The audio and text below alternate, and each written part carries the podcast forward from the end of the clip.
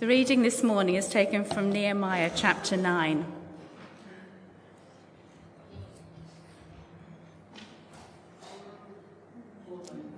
And it's 493 in the Pew Bibles. On the 24th day of the same month, the Israelites gathered together, fasting and wearing sackcloth and having dust on their heads. Those of Israelite descent had separated themselves from all foreigners. They stood in their places and confessed their sins and the wickedness of their fathers. They stood where they were and read from the book of the law of the Lord their God for a quarter of the day, and spent another quarter in confession and in worshipping the Lord their God. Standing on the stairs were the Levites Jeshua, Bani, Kadmiel, Shebaniah, Bunni, Sherebiah, Bani, and Kenani, who called with loud voices to the Lord their God. And the Levites, Jeshua, Kadmiel, Bani, Hashabniah, Sherebiah, Hodiah, Shebaniah, and Pethahiah, said, Stand up and praise the Lord your God, who is from everlasting to everlasting. Blessed be your glorious name, and may it be exalted above all blessing and praise. You alone are the Lord. You made the heavens, even the highest heavens, and all their starry host, the earth and all that is on it, the seas and all that is in them. You give life to everything, and the multitudes of heaven worship you. This is the word of the Lord.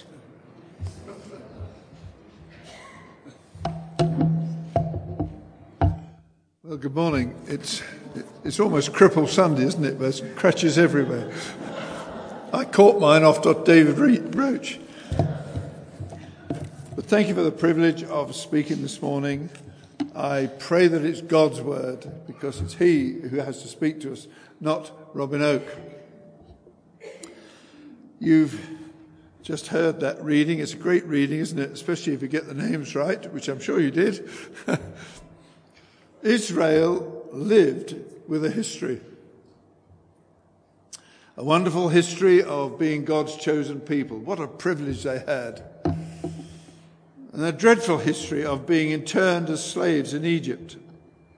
Then a history of release from years of being in the wilderness as such, away from God, slaves, and doubting their God. Then a history of restoration in their own land and a history again of turning against God. A history of being in the wrong country. And then a history where their own city, capital city, Jerusalem, was in ruins.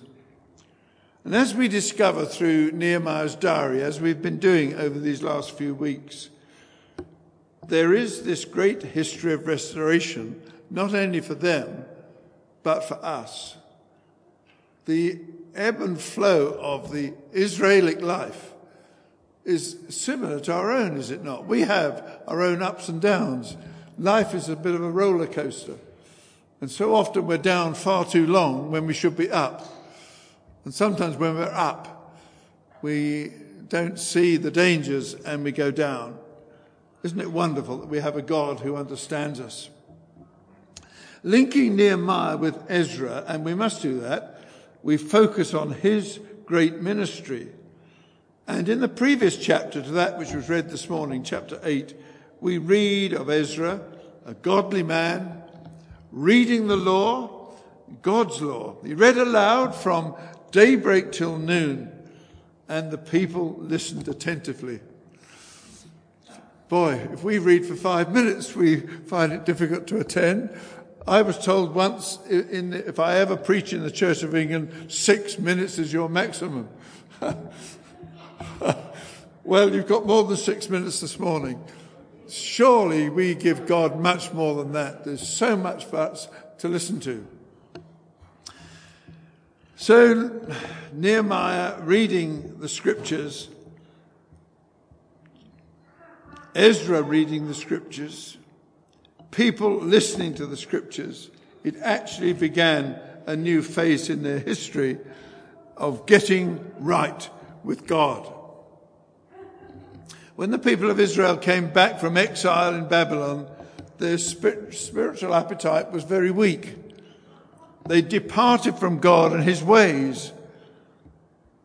They lived, if you like, of holding their fist against God to think that they should be taken away like that. As if they couldn't worship God where they were. Of course they could. And we know, of course, that Daniel is a great example of that. To get the people back on track, Nehemiah organized a Bible seminar, as seen in chapter 8. The people's appetite for God's word was so stirred that the family leaders, the priests and the Levites, met with Ezra the following day to study the word in greater detail because they wanted to re understand. Now, I hope that every day we take the scriptures, read them, and understand. They're not always easy to understand, but I believe that daily reading of God's word is the only strength that we need to get going under the Holy Spirit. When we feel estranged from God, and all manner of things can trigger that our own ill health or the family, bereavement, an accident, sleeplessness or boring work, friends letting us down, and so on. We actually can find the refreshment we need with God in and through His Word. Do you remember that chorus that those of us who've got grey hair will remember, I'm sure? Lord Jesus, break the bread of life to me as you broke the loaves beside the sea. And beyond the sacred page, Lord, I seek you because my spirit pants for you, the living word. Oh, that we might pray that prayer even every day. But in chapter 9 that we've concentrated on this morning, the Israelites confess their sins the word by the Holy Spirit has touched their hearts and minds. And we've read the depth of that confession. The Israelites gathered together, fasting, wearing sackcloth, and having dust on their heads. I don't think any of us have got dust on our head. We probably washed our hair this morning. But the spirit is there of complete obedience to God and being broken because of that lack of concentration on God's word. They confessed not only their sins, but also the sins of their forebears. It actually meant real brokenness, and for us, bowing heads in shame before our Heavenly Father. What was it David said in Psalm 51? The sacrifices of God are a broken spirit, a broken and contrite heart. I wonder if sometimes in our confession we're still saying, well, we're all right, instead of saying, Lord, I'm not all right unless you are filling us with the Holy Spirit. I believe that the Israelites were experiencing in their renewed history an example for us to get and keep right with God. What happened then maybe what five or six thousand years ago is as topical today for us here than ever it was. The scriptures are topical. We need to know that. It's not just because it happened then that it won't happen to us today. We live in a nation where the truths of a Christian country have been eroded. I can remember as a police officer back in 1967 when suddenly we began to realize from some new law there about abortion was breaking away from the Holy Scriptures. And ever since then, there's been an erosion. Even senior members of the church are straying away from scriptural principles. You will have seen that at this debate which they've had this last week down in London. It seems incredible that they don't look at Scripture and use Scripture as the basis of the law. But we don't want to blame them. We need to pray for them. And just as the Israelites in Nehemiah's day were confessing the sins of their fathers, we need to do so too. How much do we pray for our nation and for our politicians and for those who have any sort of sway over what goes on in our community, the local councils? We need to pray for them too. And what about more at home? It's so easy, is it not, to blame others for the spiritual dearth that we might have. And we've just gone through a doubting period, have we not, in our church here? We point our finger at the youth of the day, at others who we find hard to get on with. We criticize the National Health Service, the long waits for doctor's appointments and so on, for local shops and their prices. We despise family members but remember this every time we point a finger at anything, there are three fingers pointing at us. Lord, are we the ones who are actually wrong? Are we the ones who are failing in our ministry, in our prayer life for other people? Wonderfully, Isaiah records this in chapter 43. I blot out your transgressions, and wonderfully, listen to this, I remember your sins no more. Boy, do I treasure that. We don't need to remind God of things that He's already forgiven us for. We don't need to be doubters because that's when Satan gets in and undermines our faith. I know not how the Spirit moves, convincing men of sin, revealing Jesus through His Word, creating faith in Him. What a wonderful hymn that is. So that's what we started with, getting right with God. I think we ought to now ask how we're getting going with God. Because before confession, we have to repent, to feel sorry, to be sorry, and to regret the sins that we've done or regret something which we should have done and haven't. Contrition leads to confession. In one of the early churches where Chris and I used to worship, our minister was Frank Cook. Some of you may have heard of Frank Cook. Frank was not only a great pastor and a great Bible teacher, he was a renowned speaker and he had so many invitations to speak at anniversaries in other churches. And this particular Saturday, he was preaching at an anniversary service in Cheam Baptist Church.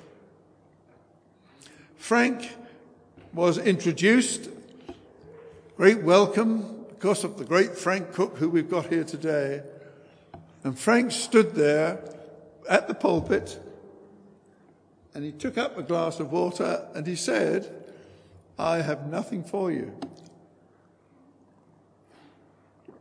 What a brave man. He stood there in complete silence, and I guess, like you, you're waiting to hear what's going to come next. And I guess they thought, well, this is Frank Cook he's got something to say. But Frank just stood there. Nothing happened until a fellow right at the back of the church stood up and he said, I used to sit at the front, and as you know, I'm the church secretary. The church secretary and the treasurer, who's sitting over here, we had a terrible row a month or so ago. We've never got it right. And he walked from the back across to the front went and shook this man's hand, and in a moment they were holding each other and hugging each other and getting right with each other. As they did that, somebody else stood up and said, Oh, I've had a row with so and so. And it began a whole movement through that church in Cheam. And Cheam Baptist Church actually began what was a completely new revelation of what God can do. Talk about reformation. That's Cheam Baptist Church because Frank Cook, the great preacher, said nothing. It was God who was speaking. What you ought to say now is, Robin, shut up. I've got one or two other things to say yet. Honest confession precedes worship because we cannot have a right relationship with God if we're protecting certain sins in our life, or even in those which we moan about and which we tend to blame others and ignore. Back to Nehemiah, many prayers and speeches in the Bible include that summary, which we've already heard, of Israel's history, because individuals did not have their own copy of the law. We're so fortunate, are we not, to have the scriptures, Old and New Testament. They're so relevant today. The summary of God's past works reminded the people then and should remind us of God's heritage and his promises. Look at Psalm 85. Lord, you forgave your iniquity of your people and covered all their sins. Restore us again, Lord. Revive us again that your people may rejoice in you. Where's, uh, what Psalm 85 is saying, what you did for them, do for us. Help us, Lord, to believe that you can and you can make us what we ought to be. So I think it's essential to remember our history as well as to avoid repeating our mistakes so that we can serve God the better. I believe reviewing our past helps us to understand and recognize where we went wrong, but not to remind God of our sin, but to remind ourselves that God has forgiven that sin. I read the other day of a custom in the, amongst the American Indians to give a gift and then to take it back again. That's very strange, isn't it? It's called Indian giving, apparently, and quite prevalent in the west of the United States. But it said to me something else. This is what we often do with God. We say to Him, Lord, full surrender. I give myself wholly to you. Then we modify it by continuing in our own way.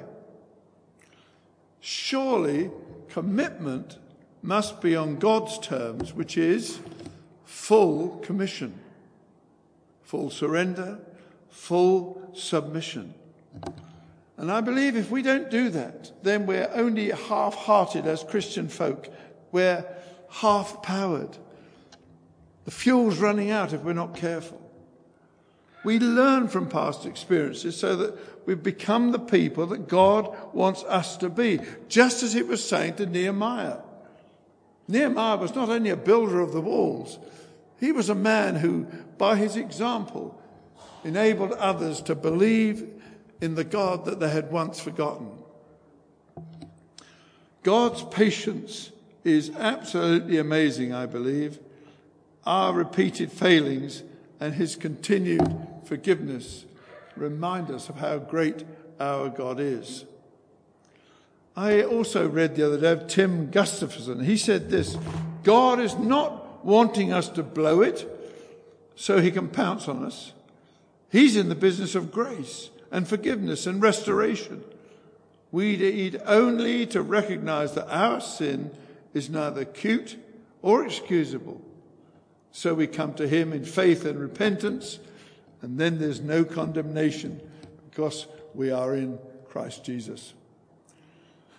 That's terrific, isn't it? God's patience is something beyond our imagination. But I think realizing the extent of God's forgiveness should help us to forgive others. Oh, these things that go on so long. In Cheam Baptist Church, that's what's holding them up. And if we're not careful, it holds us up. Do you remember Jesus said to Peter, forgive 70 times 7? And there isn't a 78th time. He's actually saying, You keep on forgiving. The Lord's Prayer Forgive us our sins as we forgive those who sin against us. If you read on beyond that, in the last two verses of chapter 5 in Matthew, it says that God can't forgive us unless we forgive other people. That seems very strange. But I'm sure the Lord Jesus was saying, our relationship together, Jesus and ourselves, is only right when we're forgiving others as He forgives us.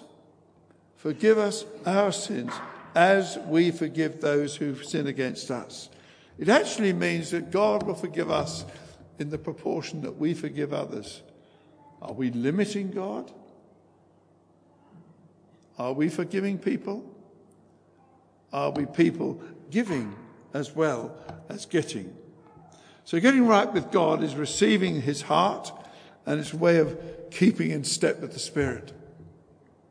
The history of Israel lives on, of course, and it's on the agenda at the moment in the United States, as you know. Our history goes on. Personal history and the history of Christchurch. Much of Israel's failing history was caused by their selfishness, wanting to look at number one, seeking wealth, seeking land, seeking their own way, and disregarding what God wanted of them. I believe as a church, Nehemiah is saying to us from God, get right with Him, walk with Him, understand His way, and go it. It'll be a growing church as we give ourselves to Him. So don't let's fall in the same trap that Israel did. Having been for, continually forgiven, they were trying the patience of God. They experienced His peace and forgiveness and renewal, and yet still they began to slip away. And I think the challenge to us from Nehemiah is to hold on tight as he holds on to us. Father, forgive them, said Jesus on that cross. That is the whole, it's not just an emblem.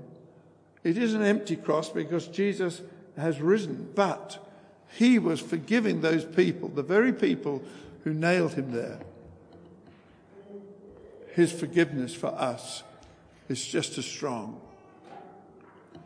So, as forgiven and therefore privileged people, we need to serve others as we seek His way. No more self indulgence, but a life of service, so that through that attitude and practice, many others who don't know His forgiveness and life may see what we have in action. Holy Spirit, we welcome you. Please accomplish in us today some new work of loving grace. Unreservedly, Lord, have your way. Father, as we sit here this morning,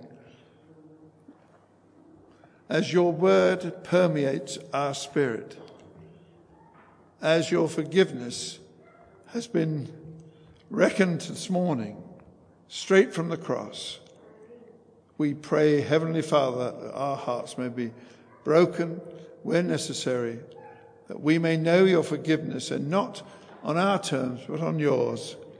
We may be powerful people, filled with the Spirit, usable in our neighborhood, amongst our colleagues, amongst our family, that Jesus is Lord.